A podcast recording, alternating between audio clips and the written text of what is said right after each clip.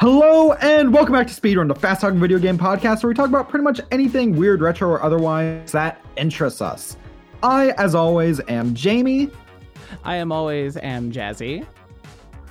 And joining us today is the one and only uh, sales, I guess, sales head of Galactic Battleground? Yeah. Joe. Did I get that right? Yeah, yeah. I'm the sales lead for Galactic Battleground, which is uh, under the studio of Slackers Inc. And then I also am the lead and creator of Indie Arcade Wave. Excellent. So today, what we're focused on is talking about both indie games and also arcade games and creating new arcade games as well. Uh, instead of the usual 15 to 20 minute time limit, we're actually going to be edging more around the 30 minute time limit because I feel like we have a lot to talk about today. But first,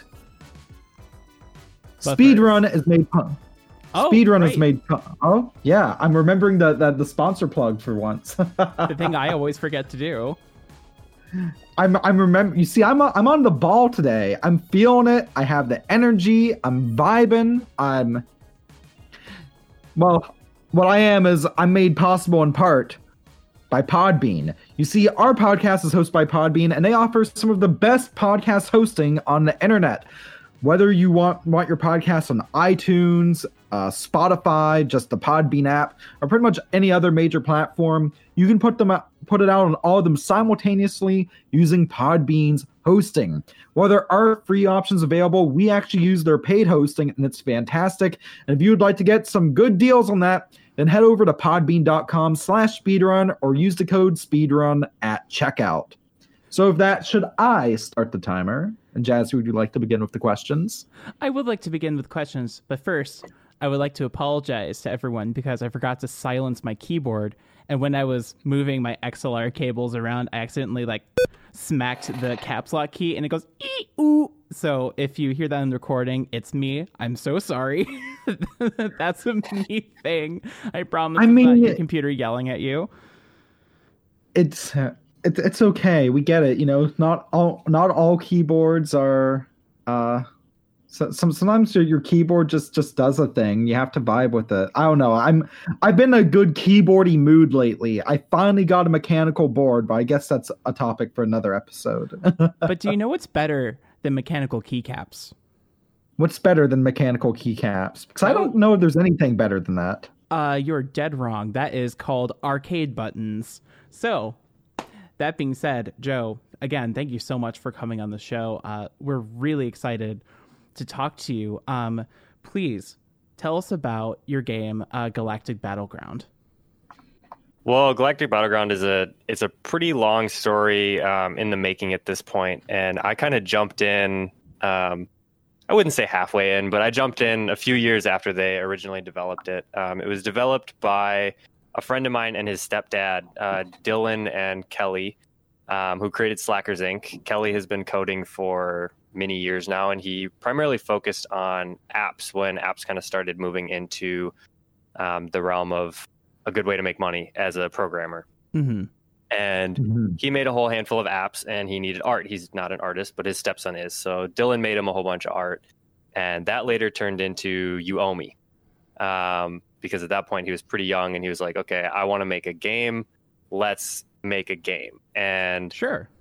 The the first game that always Mhm. comes to mind, at least for me personally, and I guess Dylan was in the same boat here. Uh, one of my favorite all time arcade games is Galaga. Like Nice. leaps and bounds. Um, it's an incredibly fun game, and I have a ton of memories of playing it when I was younger. My dad had one of the uh, the little mini cabs. I don't even know if they make them anymore. Um, Mhm. You can get them as like keychains now, but they were quite a bit bigger back then. And like the the Coleco ones, or a lot smaller than that. It was like a I don't know. It was like a big water bottle. I don't like that about that size. It's it's really hard to explain because I've I've never seen them anywhere else other than the one that he had. So it Hmm. must have been like a, a pretty limited Mhm. run. Um, but Dylan really really wanted to make a Galaga, and it was just originally he wanted to make Galaga. Kelly looked on the, the Apple Store and other places where you could get games at that time. I believe this was like 2015 um, and noticed that there were a whole bunch of games out with like 10 downloads. So if you're just going to remake Galaga, the time it's going to take to do that, it's it's not really worth it. And it turned into well, then let's make it a player versus player because you can't really play Galaga player versus player. And they developed the game as a one versus one, and it was really, really basic at the time. And they took it to a convention here in Minneapolis um, called 2DCon. And this was very, very early in their days of 2DCon. Um, they brought it on an Apple TV with the Apple controllers, and that was pretty much how they ran the game. They they were pretty much just testing the waters to see if anybody was interested, and they had quite a few people that played it a lot um, while they were there. And they actually had one kid that um, Kelly couldn't remember his name, and we always give him a shout out anytime we tell the story because this kid is pretty much the reason why they continued to pursue it. Um, he was about 14, and he sat down at the game the first day of the convention and played for about two and a half hours before he got up. Oh wow! And Oh, wow. then he came back every day. It was a, a weekend convention and played for a few hours a day and then would leave and come back and leave and come back. And he just, he played it more than anybody else at the entire convention.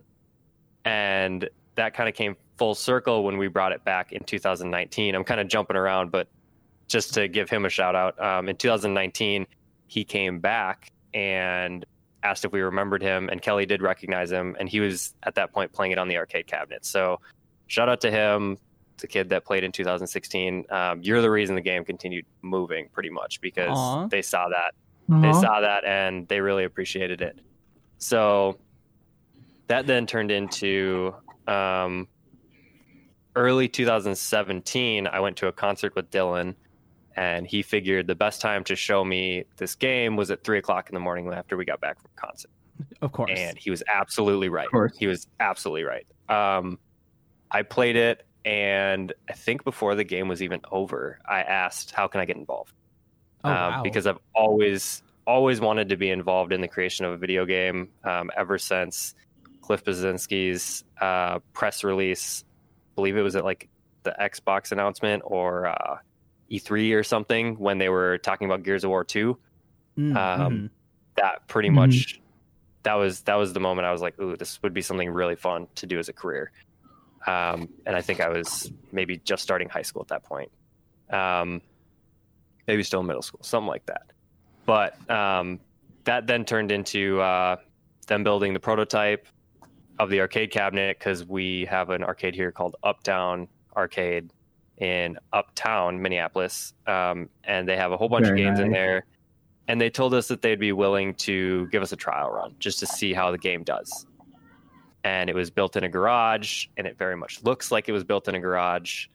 Um, but it's a it's a really fun cabinet, lots of space to play, and it then turned into a four player game as well. So now you've got two people playing on the top, two people playing on the bottom, um, in a space battle with power ups and debris and obstacles, and it's just it gets very hectic just kind of like Galaga does. Um, and so from there, we took it to a whole bunch of conventions, and we thought we were really the only ones doing this, other than um, if you guys have ever heard of Killer Queen. Have you heard of that game? Mhm. Mhm.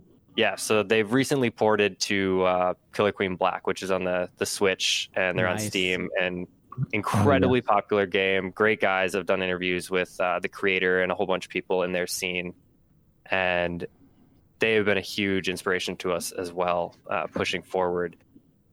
But we met um, a whole bunch of the indie guys at another convention in Milwaukee um, called MGC, and that was in 2018 where we met the guys behind Deathball, um, Tony Halber, and we Hmm. met Dan, who Mhm.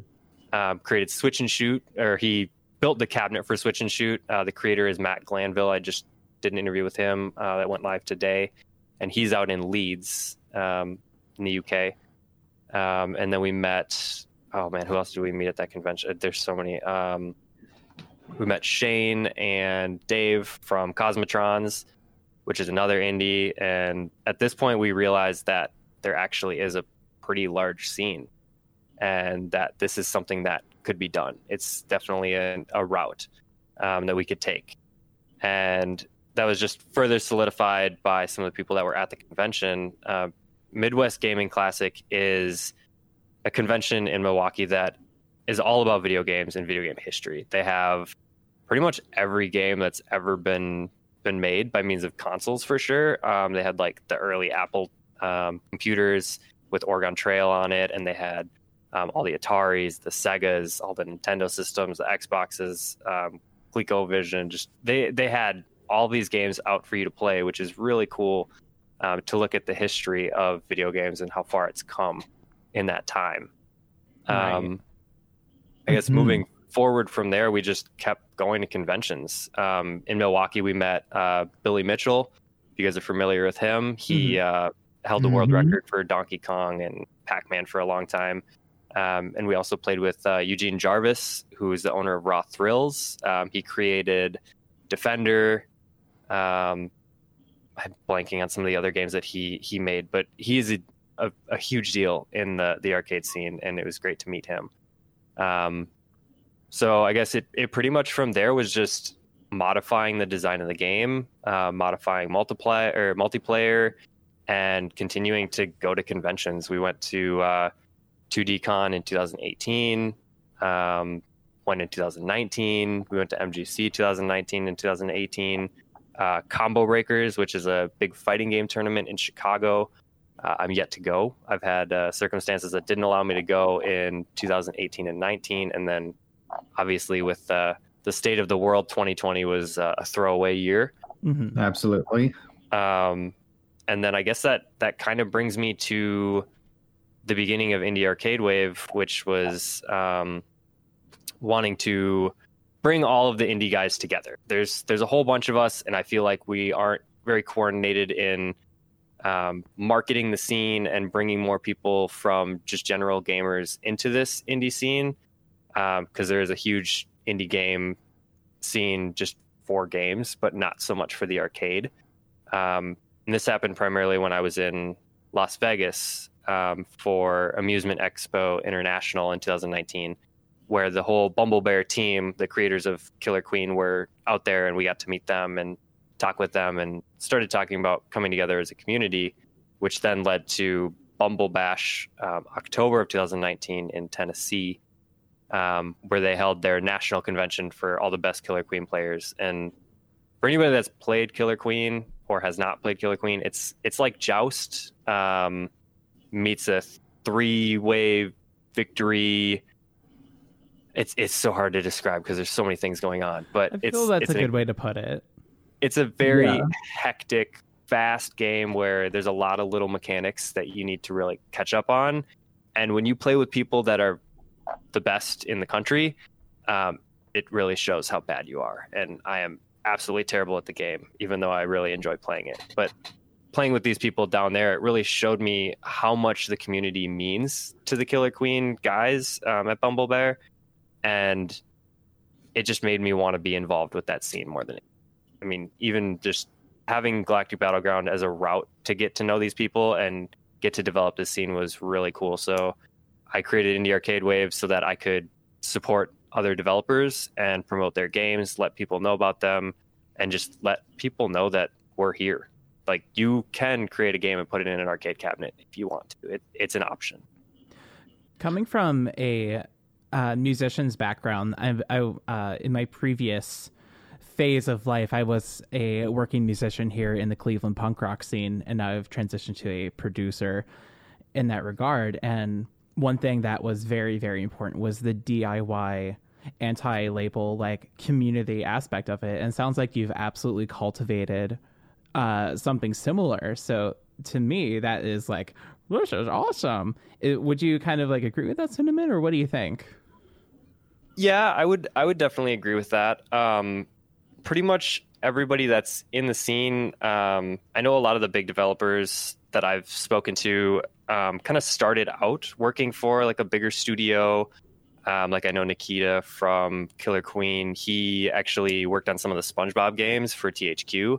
Oh wow! Oh, sweet. Um, and that was kind of one of the areas that he started in. So he did work for a big studio. And then I spoke with uh, Matt Glanville, who created Switch and Shoot, which is another really popular um, indie arcade game. And he, oh, I hope I didn't, I don't get this wrong because I just talked to him a couple days ago, but I, he worked for EA um, and worked on one of the Outer Worlds projects. Ooh, Um, Ooh. so like they came from a background of working for a large studio and just found that there is a market where they could do what they want to do on their own and Mm. have kind of split off and created their own Mhm. studios um, and become more um, versatile as creators, um, stepping up and moving into art, um, moving deeper into development, maybe working more on coding, which they weren't so proficient in to begin with.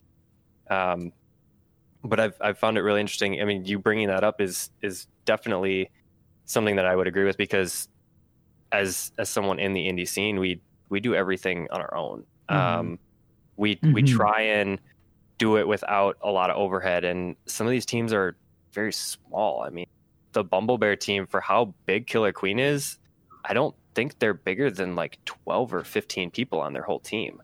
And that's Um, pretty and they big by have- indie standards. That's huge by indie standards. I That's, that's massive. Yeah, I think they have something like 80 cabinets out in the wild, um, and they are international as well. And then you look at like Death Ball, which is literally just Tony Halbert. Like it's it's just him. He did all the art, he did all the coding. Um, he even builds his own cabinets. He's outsourced it a little bit now, um, but yeah, I mean it's it's still it's someone in his hometown that builds his cabinets. It's it's small businesses supporting small businesses is really what the indie scene has come down to. And I actually did have a question um, about the cabinets. Hopefully, this isn't too much of a skirt like detour. Um, but when I was on the site and I was like going through a site, I was like, "This is awesome." I saw the cabinets, and not only are they beautiful, I saw that they use uh, flat panel displays instead of the classic CRT. Uh, what was Yep. the decision process behind that? Was it just like availability of parts, or digital easier, or what's the T? kind of both. Um, I know when we originally were looking at building the cabinet, um, I don't know. Have you ever picked up a CRT? Oh, too many Yeah, times. oh, absolutely. That that in itself is is big. They're they're very heavy, um, and it's hard to find one that's in really good condition. Like, as someone who who loves the arcade, um, I would rather see an RT, a CRT go into an old cabinet as a restoration Mm, than to pull it in for a new game because we have that. so many so many that. great games that you you want to be available still and when the screen goes out on a game that's a huge problem because all the components are wired up to to run via crt so um, that's something that was a first thought for us. The other thing was we built the first prototype um, we had uh, a friend of ours brody build it and he built it in his garage. So the move was what's going to be the easiest thing for us to get? What's going to be the safest in this cabinet? What will resonate well with what we've coded on as well as i mean there there were a lot of factors and it just it was a good price. Um, it was very light. Um, and those were the really really big things that we wanted. It also had a good um, viewing angle on it too. Um, i know kelly spoke about this. Uh, maybe it was dan too but i, I can't remember. But um, there are different kinds of flat screens that some only have like a, a 5 to 10 degree difference that you can see it. And if you get too far then you can no longer see what's on the screen so we had to go with one that you could actually see standing on the side of the cabinet since we have the players spread out. Um, so those are all things that that played into why we went with that screen and developing the new cabinet model um, we just stuck with it because it's a lot easier it's lighter easier to move and it's just it's probably not going to go bad like a crt could. Right.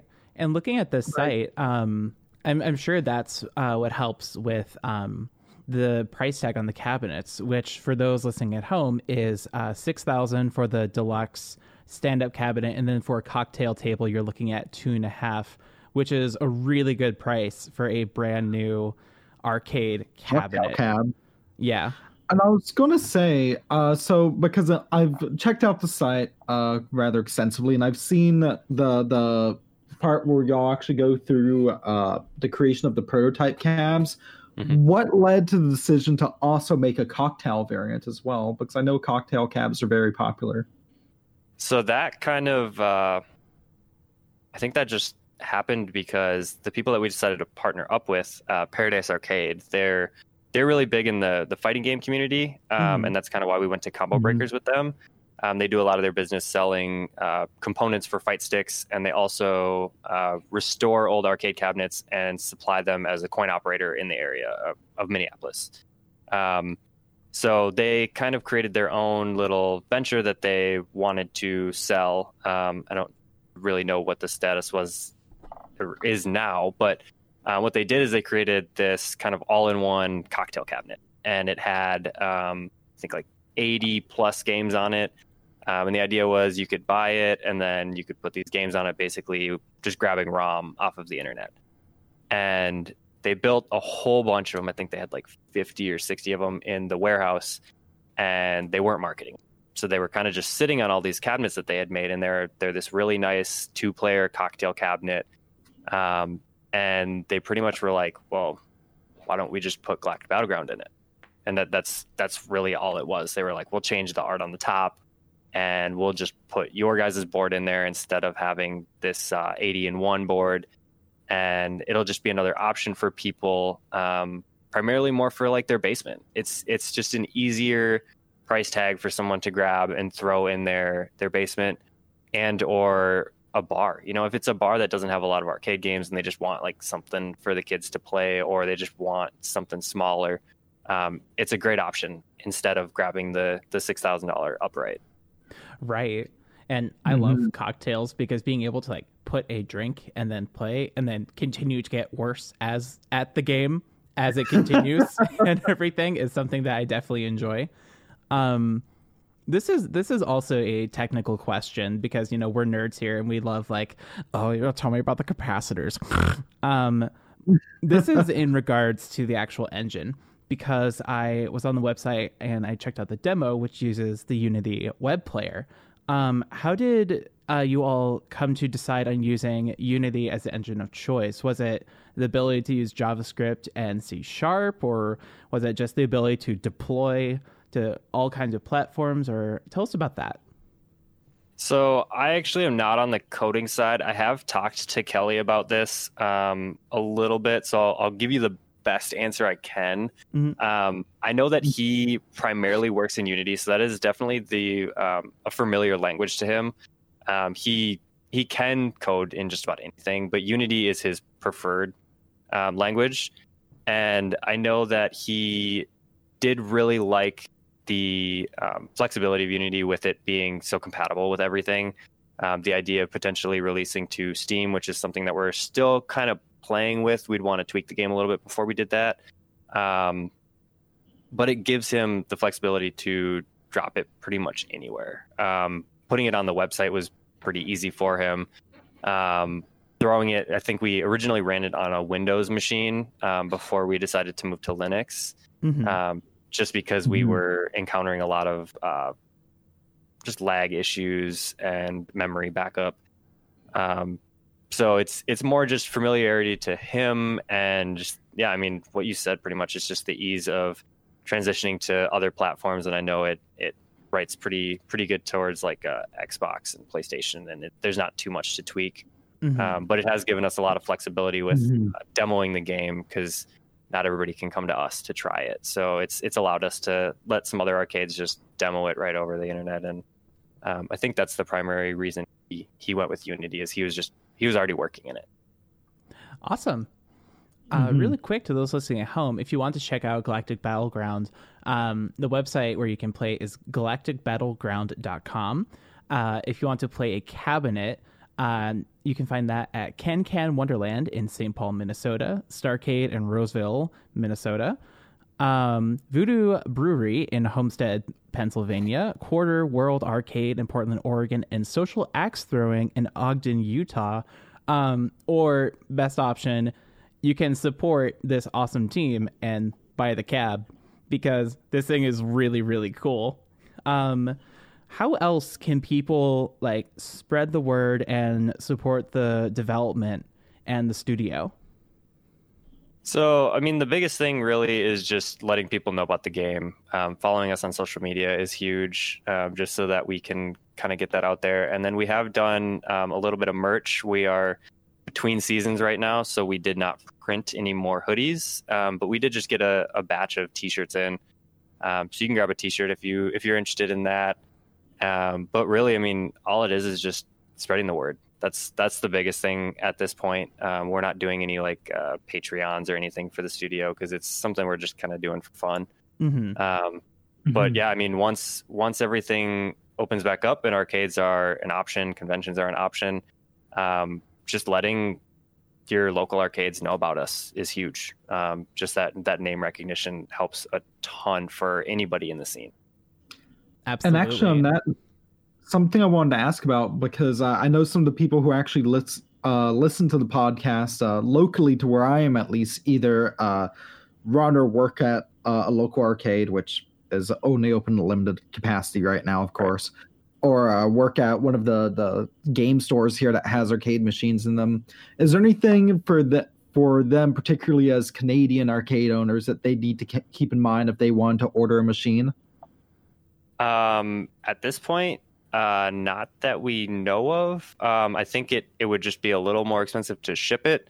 Um, Mhm. I don't think there is like any kind of big thing that we need to deal with by means of like international sales. Um, I know once you get off of the North American content, it, uh, continent, it it becomes a little bit more of a headache. Um, but I don't think there should be too much um, if you're interested in it as, as a Canadian arcade owner.